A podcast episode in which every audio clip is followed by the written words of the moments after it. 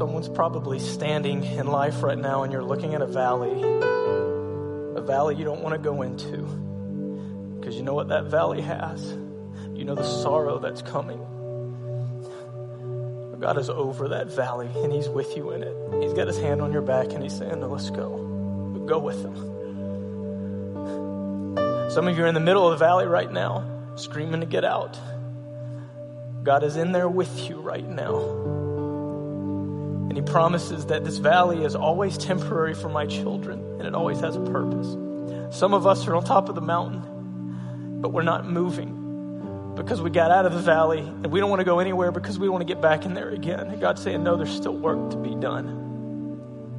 Take His hand and keep going. Our God is the God that's over all things, all things, every circumstance, every situation of life. We trust Him. He's with us. He loves us and He wants to use us. He wants to bring more people into salvation and to save people and bring them to forgiveness in every single moment for God's children, in every single valley, in every single height and low, whatever it is. It's all part of this great plan to exalt His Son and to show people the love that's in Jesus. We start singing some of these songs, asking the Spirit to move, saying, I'm, I'm available. and to bringing our hearts to a place where He's powerful. You know, Corey, you ask God, Spirit move. The Spirit's moving. He's moving in my heart. Trust He's moving in your heart as well.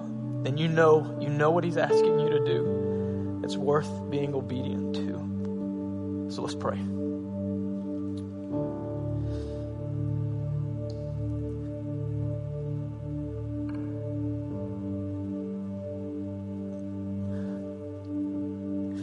Father, thank you for your kindness and your mercy and your grace and your strength that you're with us, your presence. I pray that you would help us this morning. Um, every morning we get together, there's always something, something in our life, part of the world, pulling us away, something in our mind that's being conformed to the world, something we're forgetting. And you want your people to constantly be refreshed and renewed. We must open your word and see these great promises and truths of life that will invigorate us and bring us back to a place where our mind's centered and, and believing truth. So I pray you do that this morning. Open our hearts and minds. Take off the blinders. If it's repentance you're drawing us to, then by the power of your Spirit, convict us to a place where we surrender, we repent, and we turn and come to you. Father, if it's encouragement we need because we're so discouraged by lies that the enemy is speaking or other people, and we're believing them, you'd remove them and you'd replace it with truth. God, if it's just pain, affliction, we need comfort, that you would supernaturally cover us with the comfort as you are the God of all comfort. And God, with everything, you'd be pleased by what you hear. And you'd move in our hearts today as your church in Jesus' name. Amen. Maybe seated. Kids, hope you have a great uh, time at Summit Kids. And if you're wanting to go to our baptism class, want to learn more about that, that's happening right out this door in our Learning Center.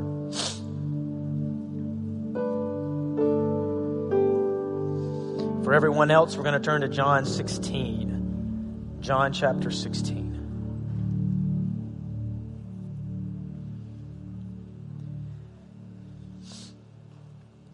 So we have we've been going through this series called Real Peace. And you know what? It's getting close to its conclusion. Actually, today and next week is going to conclude Jesus' conversation with his disciples. This, this conversation that started uh, in the upper room and has worked its way to a place where we are now and we're seeing sorrow fill the disciples' hearts. It's going to come to an end next week. And then we're going to conclude this series in John 17 where we're going to see Jesus turn and pray, personally pray for the Father. He prays for his disciples, he prays for us. And it's, it's a beautiful, beautiful representation of the heart of Jesus and his relationship with the Father. Real peace, let me reiterate that. Real peace, implying there's a fake type of peace that we strive for in the world. And Jesus shows up and he gives us real peace and it's validated in the midst of hard times, right? Because you know it's real when it's able to show up and endure through the hard times. Fake peace leaves when the circumstances go the way we don't want them to go. Then the fake peace is nowhere to be found because our fake peace is so dependent on circumstances, is it not? It's not real peace. Real peace is the peace that God gives in the midst of all circumstances.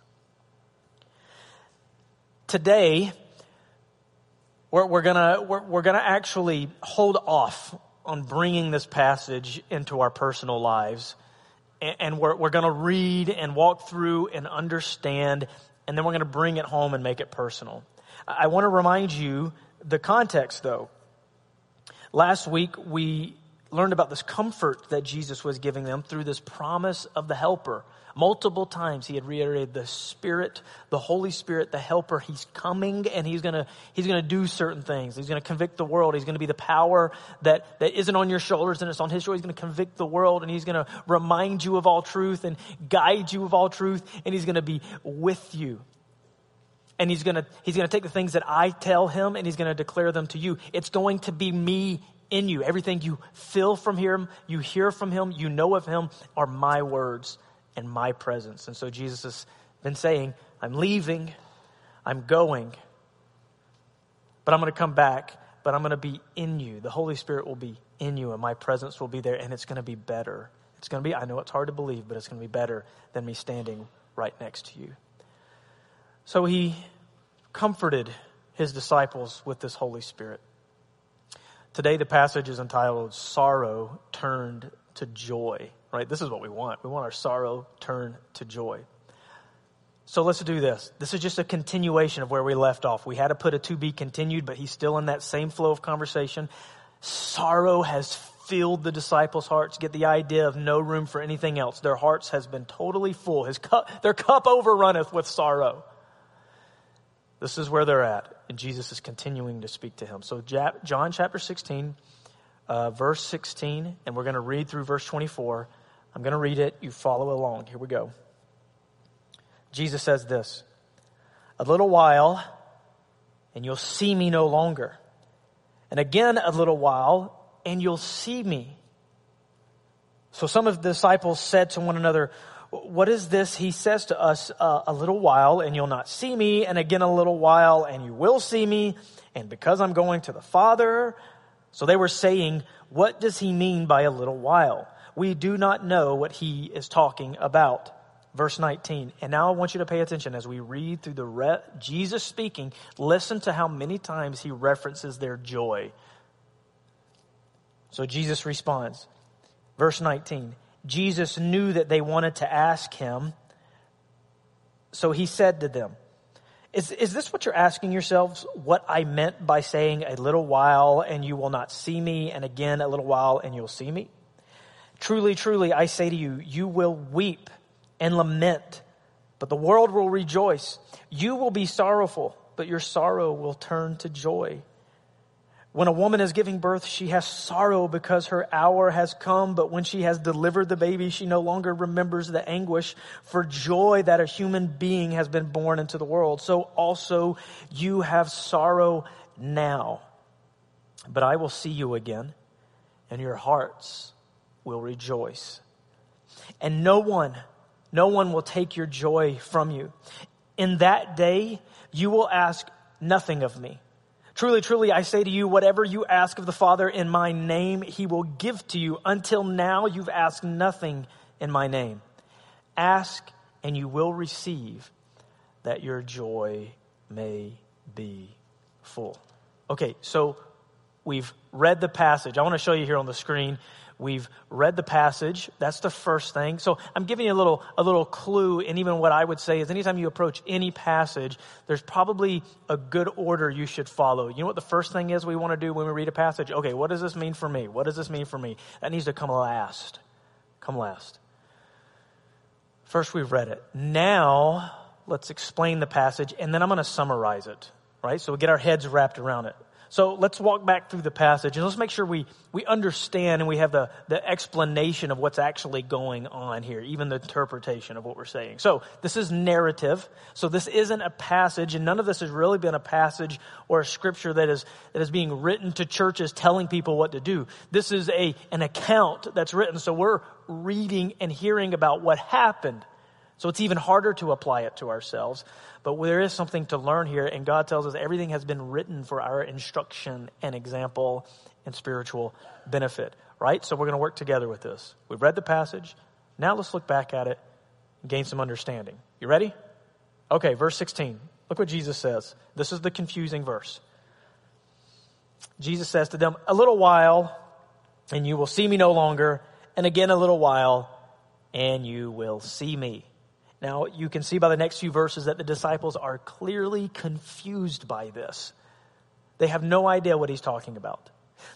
Actually, they're not even saying this to themselves. They're all just kind of thinking it amongst themselves. So look what he says there, verse 17. So some of his disciples said to one another, What is this that he says to us? Right, maybe some whispering going on in the back or something like that a little while and you'll not see me, and again a little while and you'll see me. And because I'm going to the Father, which he's iterated multiple times through these passages, I'm going to the Father.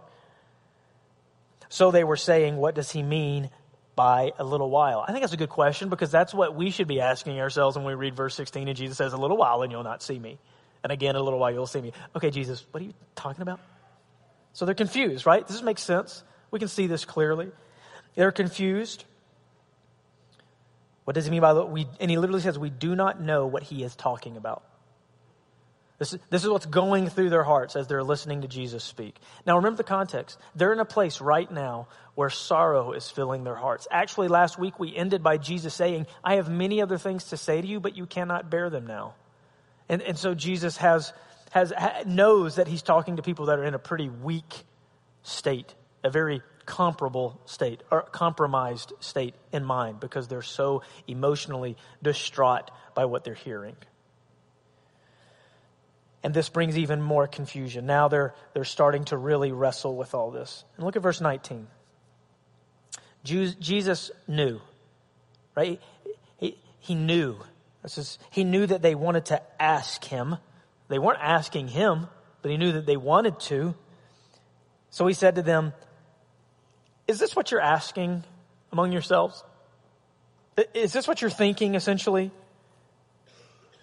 A little, what, what, did I mean when I said a little while and you'll not see me and again a little while and you will see me?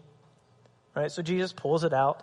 He, see, he can see the expression on their face. He knows their hearts. He knows what probably they're whispering behind the scenes that he can't hear.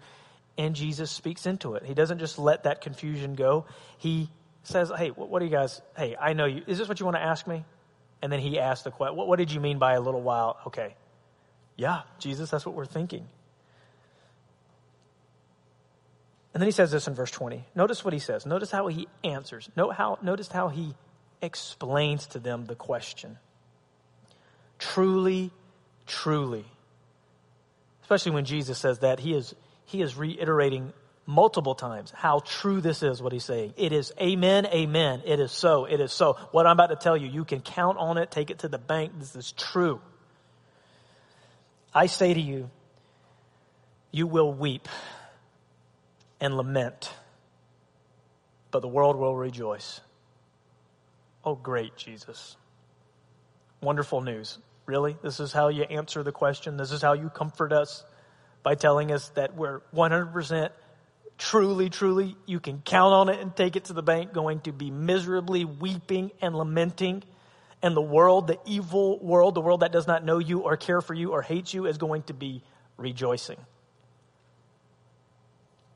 But he doesn't end there. He says this You will be sorrowful, but, but, this is also part of the truly, truly, your sorrow will turn to joy. Right, here's where the good news comes in. Here's where the prediction is, is, is not just staying sorrowful, but it's turning into joy. And then he helps them understand what he's saying by giving an illustration. And notice so far, he hasn't explained at all any details of what they're really wanting to know. What does he mean by all of this? Give us the details, the timing, at what point in time, and what do you mean when you say he's not giving them the details, is he? He says, just truly, truly, you're going to weep and lament. But your sorrow is going to turn to joy. And then he gives this illustration. Let me help you better understand what I mean. And look at this wonderful, perfectly God Himself inspired, knowing our hearts and what we need to focus on and what we need to hear to understand truly what He's saying, illustration that He gives to us. He says, verse 21, He says, When a woman is giving birth, she has sorrow because her hour has come. Now, uh, for the ladies in here who have actually given birth, is this a true statement? Is there is there uh, an anticipation of pain and sorrow when the labor pains hit? Is that something you look forward to or don't? Let me see by the nod of the head or the shaking it. Do you look forward to that? Kind of a rhetorical. Well, it's not rhetorical. It's definitely rhetorical because you don't need to give me an answer. No one's like, "Yeah, I can't wait for these labor pains." I've had I have three girls. My wife has gone through three pregnancies and three births, which means three experiences of labor and sorrow. And I can tell you, like that, that, that is very, it's like the, the, the weeks before we're never having another kid. That's the last one. I can hear her laughing. And you get through all that pain, right? And then you're holding that child in your arms. And the joy overflows your heart. And, and as I'm, before I'm even like, we're even home, right? And I'm already settled on this plan, this, this, I think, logical plan. We're not having any more kids. The plan's thrown out the window. And we're already talking about what the name of the next baby is going to be. You think it'll be a boy or a girl? I'm like, we don't even have this one home from the hospital yet. This is a, this is a true experience. Jesus says this But when she has delivered the baby, she no longer remembers the anguish for joy that a human being has been born into the world. So also, you have sorrow now, but I will see you again, and your hearts will rejoice, and no one will take your joy from you. Again, he's not giving them details but he is assuring them that what's going to happen will be a, you need to be thinking about it like labor pains, which means you need to be looking at the pain that's coming like that. It's a, it's a necessary pain, but something's going to shift just like when a baby's born and that pain is not going to be remembered anymore and it's going to be the opposite. It's going to be a heart filled with joy. Now, let's interpret before I finish and we go on a little bit. Let's interpret some of this little while that Jesus is talking about? It's a right question. So, what does Jesus mean for us looking back on this event, having the, the full like knowledge of the New Testament time, and, and we already can look back and we know about Jesus' resurrection, his ascension, that he's in heaven, and that he's, we're waiting on him to come back? Let's interpret. What does Jesus mean when he's telling his disciples, A little while and you'll no longer see me? And then you will see me. It's a good question. But there is some debate to this. We actually have some, it could, it could mean several different things. So I'm gonna, I'm gonna let you know what it could mean, and then I'm gonna tell you what I, what I believe it's talking about and maybe how we should look at it this morning. So when Jesus says, a little while and you'll no longer see me, that either is referring to literally in a few hours, I'm gonna be taken away, betrayed, and it'll be the last time you're ever with me. And I'm going to go into a, a, a, a, wrong counsel among my people and then taken before judges who will declare me innocent. And then my own people will scream for me to be crucified. And I will be crucified. And I will die. And I'll be put in a tomb. And I'll be in a grave.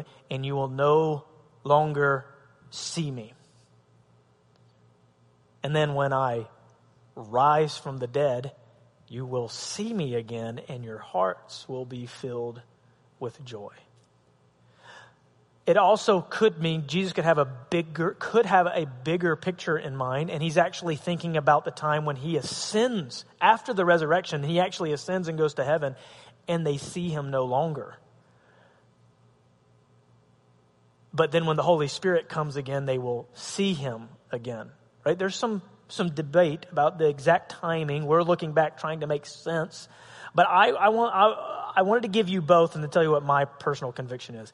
Given the fact that he's in the context of talking about the Holy Spirit coming and that being a, a big revelation, and he's been talking about I'm going, I'm going, I'm going, I'm going to the Father, and I'm I'm, I'm going to depart. Your sorrow, your heart's going to be filled with sorrow. I believe the the most uh, immediate context we should have is okay, a little while, I'm going to be crucified and I'm going to be dead, and you're not going to see me.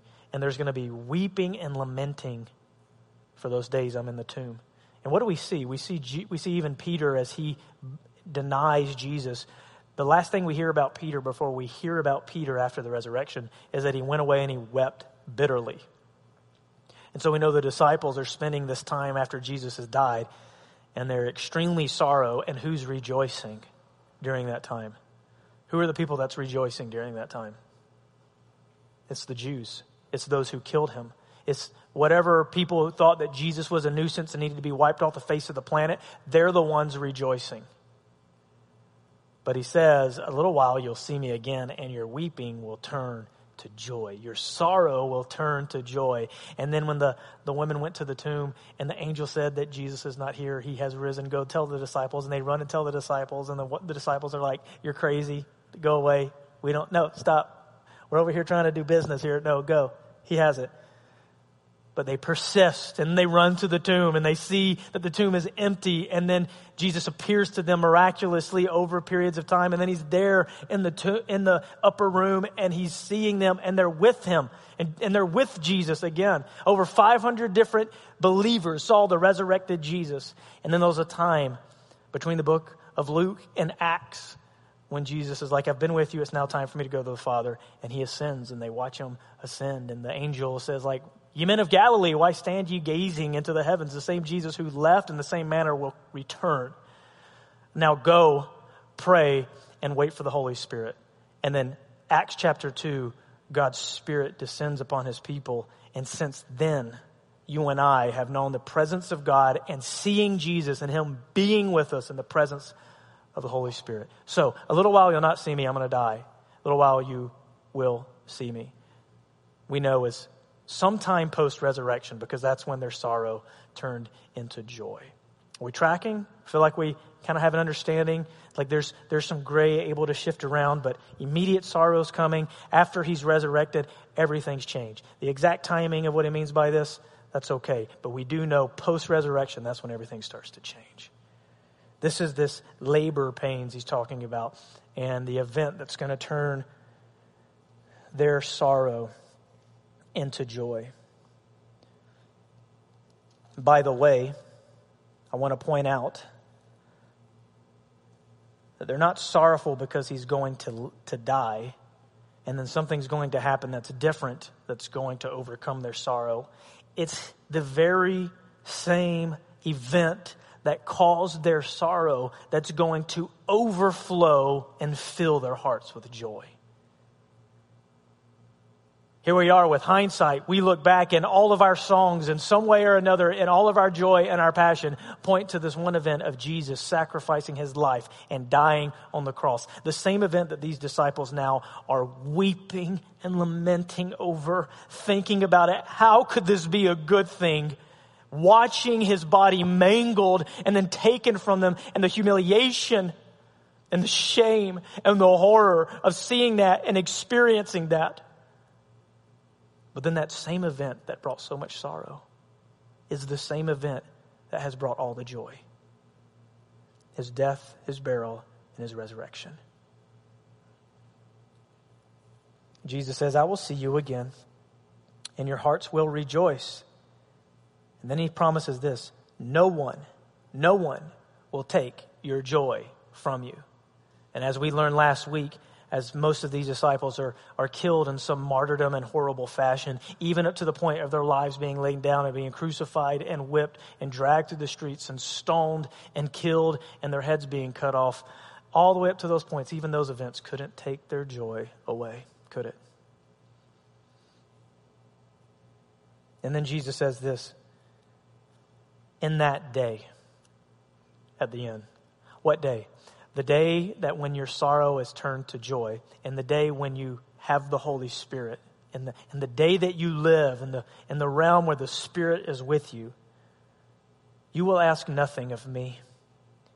Truly, truly, there he is. I say it again. This is absolutely true thing that he's wanting to state. I say to you, whatever you ask of the Father in my name, he will give to you. And then he says this, until now you've asked nothing in my name. Ask and you will receive that your joy may be full. This is the same thing that Jesus has been reiterating. He's been, he's been mentioning since chapter 14 about asking of the Father in his name and that whatever you ask the Father in his name, he'll give to you. Now Jesus is saying, until now, you haven't asked the Father of anything in my name. You've asked me directly because I've been face to face with you. This is what Jesus is saying. Until now, I've been with you, physically with you. You've been able to ask me all your direct questions. You haven't talked to the Father. In that day, a day that's coming, when I'm actually physically gone, you will ask the Father directly. You will ask Him directly.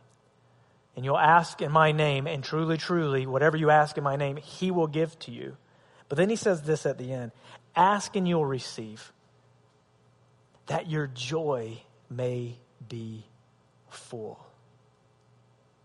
So, as real peace is being given by Jesus, and real peace and real joy, you see that for the disciples, it's totally dependent on their personal relationship with Jesus, but their personal relationship with the Father who now they speak to because Jesus is no longer there and now they have direct access to the Father. We have direct access to the Father. And anything we ask, we receive if we ask in the name of Jesus so that our joy can be full. Feel like we have a good understanding of what Jesus is talking about here. This is as fast as I could go. A lot of, there's some new nuance here. There's some deep things here. So, let me sum it up this way.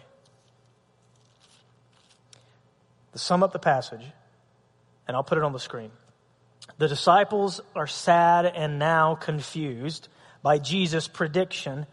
Some things are about to happen that will be sad, but Jesus assures them their sorrow will turn to joy after a little while. In fact, all that's happening is for their joy, and so that it can be full. All right, we got a good understanding of the passage. Now, let's make it personal.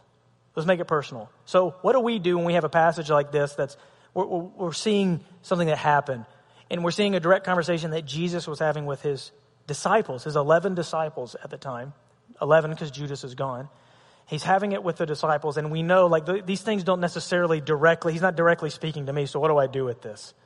Well, there are some absolute universal, universal truths from this passage, though, that we can pull out and that we, we should be thinking about and implying to ourselves as well, who are also disciples of Jesus. So here's what I want to do. Here's how I want to bring this home to us. Here's where I want us to be encouraged by what we've read and what we've understood. I want to give you four things, four things we should remind ourselves when our hearts are filled with sorrow from this passage that we can draw from this passage. All right, now I'm asking you to take your mind out of the past and bring it into the present. And I want you to think about sorrow in your own life.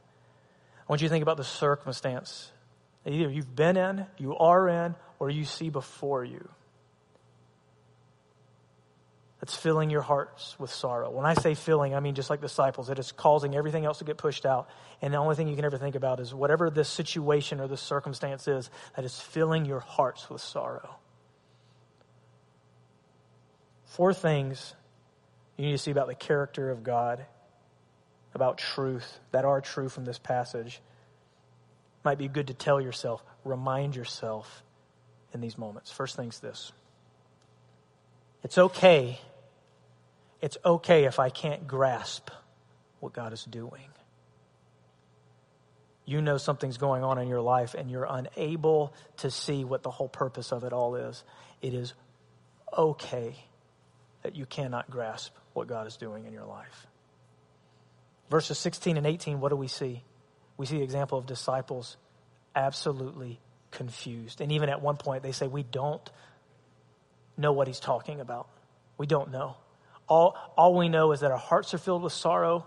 He's trying to encourage us, but none of it's getting through because here, right and now, facing what I'm facing, looking at what I'm looking at, all I can experience is the sadness and the sorrow that's filling my heart. It is 100% okay and does not mean that there's something wrong with you or that God is not with you because you can't grasp what is going on and all the efforts to try to take control and grasp and understand and make sense of whatever affliction you may be facing right now is not some type of sign that something is wrong. It is an example that you can see all through scripture of God working and bringing people in circumstances where they do not know what is going on.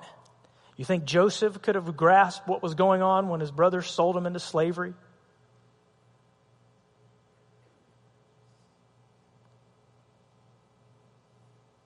Proverbs 3, 5, and 6. Right? You're in the middle of it. Sorrow's filling your heart. You're trying to make sense of it in your mind. Do not lean on your own understanding. In all your ways, acknowledge Him. He will make your path straight. Trust. Second thing is this we should remind ourselves when our hearts are filled with sorrow. God knows how I'm feeling and He cares deeply about it. God knows exactly what you're going through, how you're feeling, the confusion you're in, where you're sad, what your questions are. He knows exactly what you're experiencing and what you're going through, and He cares deeply about it. Look at the heart of Jesus this whole time. Jesus is the one. I mean, he, he can taste, taste death. It's hours away where his betrayers come in and they take him.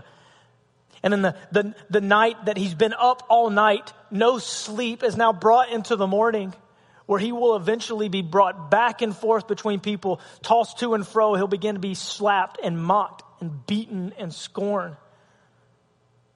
He is the only one who is going to actually experience pain and affliction, all for the sake of his people. And all of this is to comfort us and to save us. He is the one who's going to experience something that's, that's worthy of being anxious about. And he spends his time, his last times with his disciples doing what? Trying to comfort their hearts. All the goodness and the grace and the mercy of Jesus, the compassion, how he cared deeply. Even people notice this with Jesus. They see him weeping over someone. And that Lazarus passes away, and the Jews are like, see how much he cared.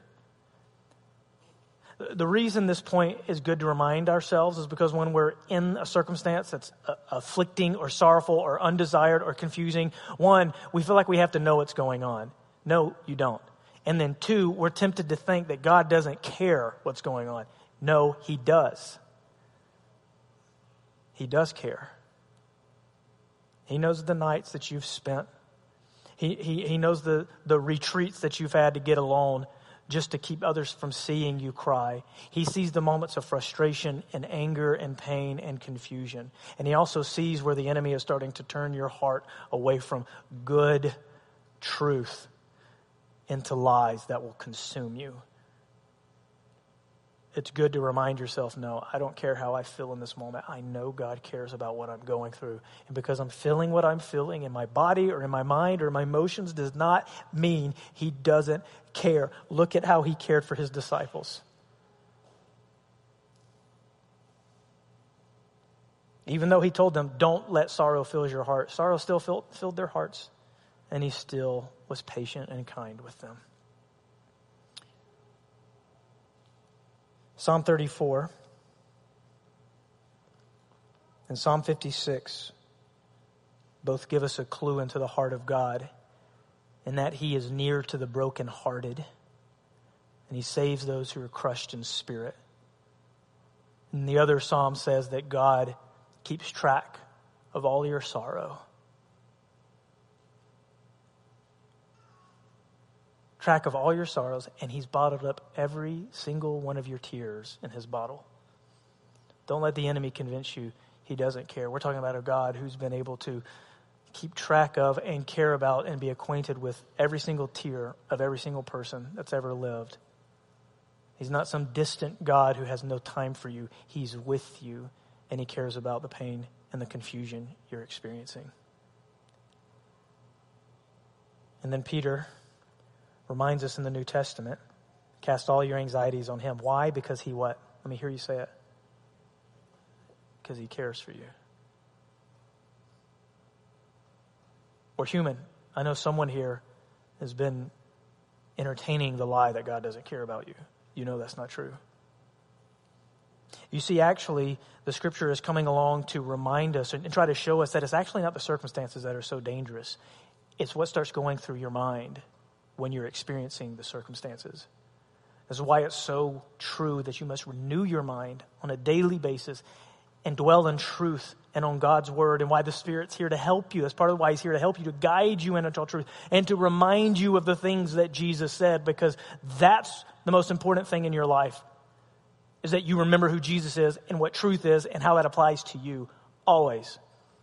And fight against the lies that are coming in because the, the battle is won here. Third thing is this third truth to remind yourself when your heart is filled with sorrow. This is a big one. God's promises are what I need, not answers.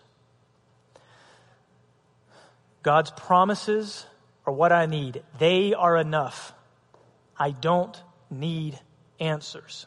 It's a big one because what has Jesus been doing for they're asking for answers. They've asked multiple times and he doesn't say, "Oh, okay, well what's going to happen is I'm going to, you know, Judas betrayed me and then I'm going to go to the cross and they're going to do this and and but don't worry from the cross i'm going to there's going to be three criminals and you know and then they're going to put me and don't, don't worry like like on the third day sunday you guys don't even be sad because i'm going to i'm going to raise it. He doesn't answer it like that does he? That's what we want. Like give me the details so i can know be ready for it and and feel the sense of security from the control that i have of knowing every detail. Anybody struggle with that me too what does Jesus give? He gives them truly, truly promises. Promises that I'm going to take care of you and you don't need to know. Just trust me. Like this, this is the story of scripture, right? You don't need just, just trust me. He says here, truly, truly, I say to you, you will weep and lament. The world will rejoice you will be sorrowful, but your sorrow will turn to joy. What is this? These guarantees. I'm guarantee you what's going to happen in your heart. I'm guarantee you that the pain you're feeling is going to be temporary and not permanent. That's what you need to know. You need to have hope. And hope is far more important than the details. I want you to focus on the hope you have. I want you to focus on the fact that my, my the pain you're going to experience is temporary. And trust me, truly, truly, your sorrow is going to be turned to joy. And he says later, truly, truly, there's going to be a time you're not going to ask me directly. You're going to ask my Father, direct access to the Father. With the veil tore, tears in two, no more veil and wall between us and God. You have direct access to the Father Himself, who is the giver of all things, and that every good and perfect gift comes down from the Father of lights, with whom there is no shadow of variation due to change. You're going to have a direct personal relationship with you, and He's going to love you because you love me. Anything you ask in my name, he's going to give to you. Truly, truly. Right? So he gives him promises and guarantees.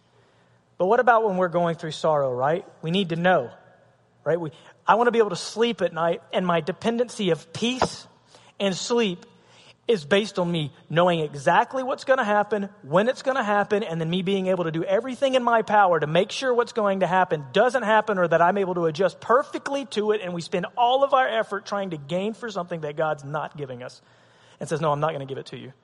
I want you to have the hope and the faith and the trust and the examples of how I take care of you in the moments of sorrow, full circumstances. Look through Scripture, Psalm 46. Be still. Know that I am God. Why is that so powerful? Why? Because we're wrestling and we're churning like the sea in these moments. Be still. Remember who's God. Reflect on me. Trust my promises over you. I will never leave you nor forsake you. Is that good enough for you when life is really, really hard and you can't make sense of it?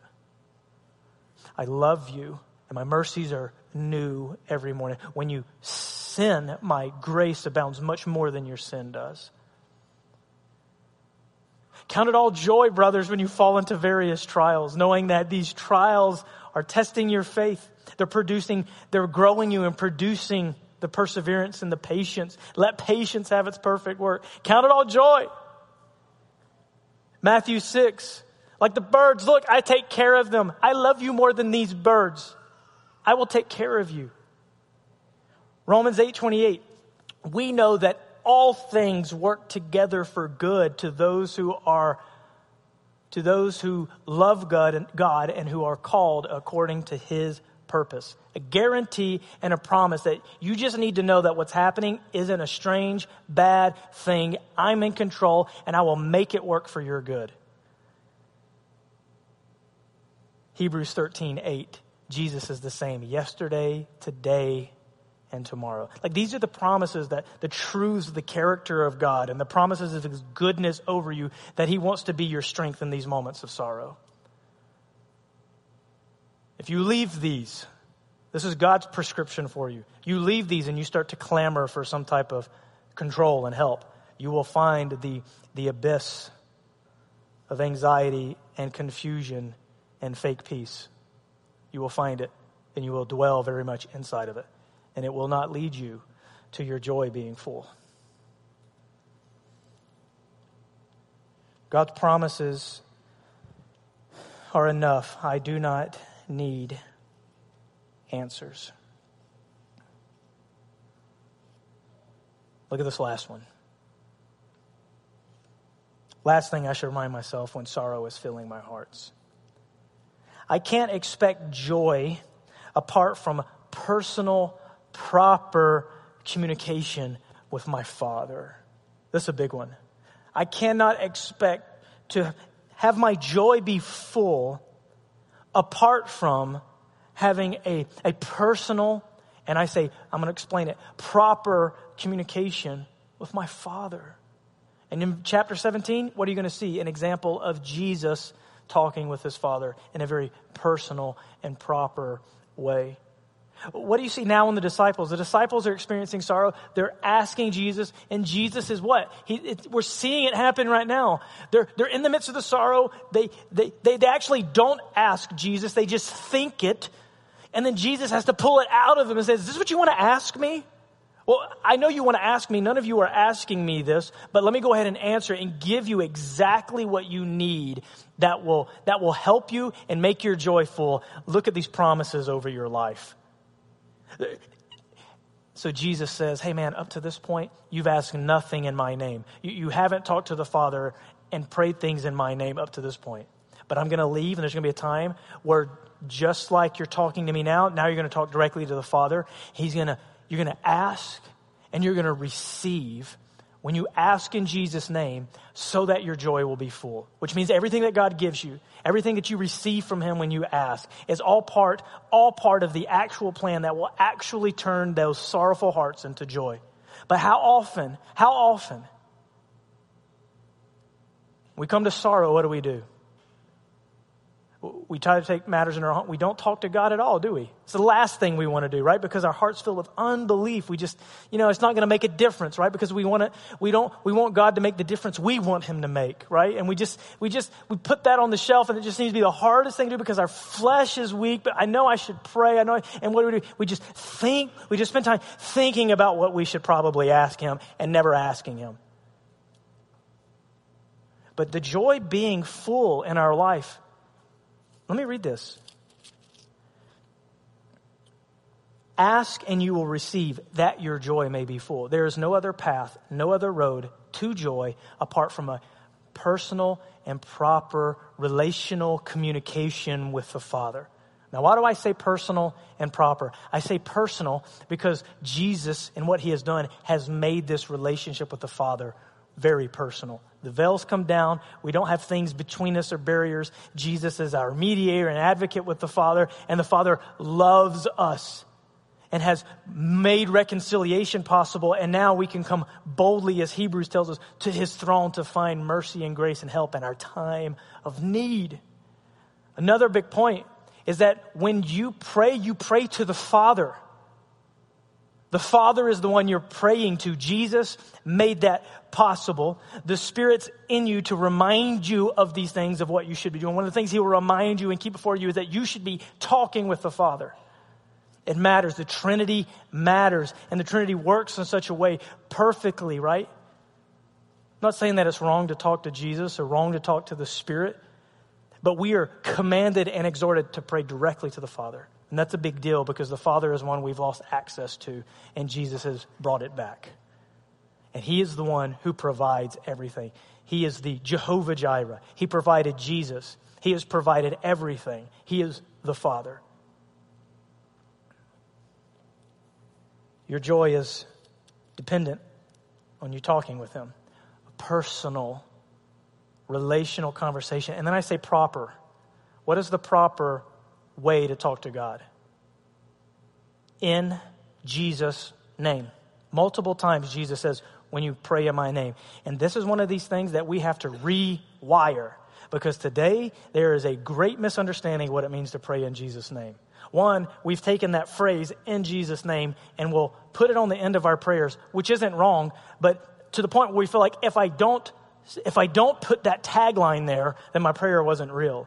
Or if I'm praying in Jesus' name, God, you promised that if I prayed in your name, you will give all that I ask. And so, man, i have asked you like for 40 things and I've prayed in Jesus' name and you haven't given them to me, God. You're a liar, right? That's what the devil's trying to do in our heart. That's what happens in our hearts when we have a wrong understanding of what's meant here. Personal but then proper, which means in the spirit and under the will. And what accords with God's will is what in the name of Jesus, which I'm praying and asking for the things that God wants me to ask for. There are things that God has revealed that are absolutely true that He wants for you and that He will do for you. And when you ask in Jesus' name according to His will, He promises He'll do that. I'll give you an example. One of the things we don't know if is in the name of Jesus is things, things before us like choices. God, I'm, I'm praying that I get this job or, or that my car doesn't break down or, or that this, you know, this medical uh, uh, diagnosis I'm going to get, like, I'm praying that it'll be this way and I'm praying in Jesus' name and then it doesn't happen. And then something small or big begins to happen in our heart and our faith and our belief about God. We start to try to rethink, well, he said he would. What did he mean by that? Well, these are the areas of life that are, that are in the dark. We don't know if these things are according to his will. Jesus himself prayed, Lord, let this cup pass from me. If there's any other way, Nevertheless, not my will, your will be done. Okay to pray for the things that you want, but you are always under the desire of wanting what God wants. Now, here's an example of something that is in the name of Jesus that is 100% something he will give to you every time you ask him. So, what is something that you know Jesus wants from you? We know he wants us to love one another, right? So, when you're struggling to love someone, and you pray, say, God, this is my brother, and you say, How can I say I love you, but then hate my brother? I'm dwelling with bitterness and anger and hatred in my heart towards my brother or sister. God, would you give me a love for that person? That's praying in Jesus' name. It's something you already know He desires. It's not in the dark. Does God want that or not? He absolutely wants that. And if you're praying and asking for it, this is the guarantee He'll give it to you. In the context of taking the light into a dark world, the disciples, you're going to bear witness for me. You better believe that's going to come with a lot of prayer requests. I'm going out in the midst of a world that hates you and hates me, and that you just said will even try to kill us based off loving you because the world is evil. And so, so God, I'm needing strength right now to be able to stand before people and bear witness, and I feel like I'm going to fall away. Does God want you to fall away? Absolutely not. God, give me the strength to not be afraid of their faces and stand before them and bear witness and honor you and not give in to the fear of man. You better believe God is going to answer that prayer because that's something that you know that He wants. That's what it means to pray in Jesus' name. So when you pray in Jesus' name and you don't get what you asking for, what you're asking for, or the way that you're asking for, it's not because God is a liar. It's because what it means to pray in Jesus' name is different than what our society and Christian culture over the last few years has made it. It's not a magical saying that grants all your wishes. It's a heart that says, God, what you have is best. I know it and I submit to it. And I have areas of my life that have big question marks. And so I'm going to pray and seek your face, but I'm also knowing that your plan is better. Why? Because here we are now, the same very event that brought so much sorrow to the disciples' hearts is now bringing joy. And the same thing will be true for our life as well. Let's pray. Father, you're good and you're great. Help us during this time, in the moments of our life where our hearts are filled with sorrow, to trust you.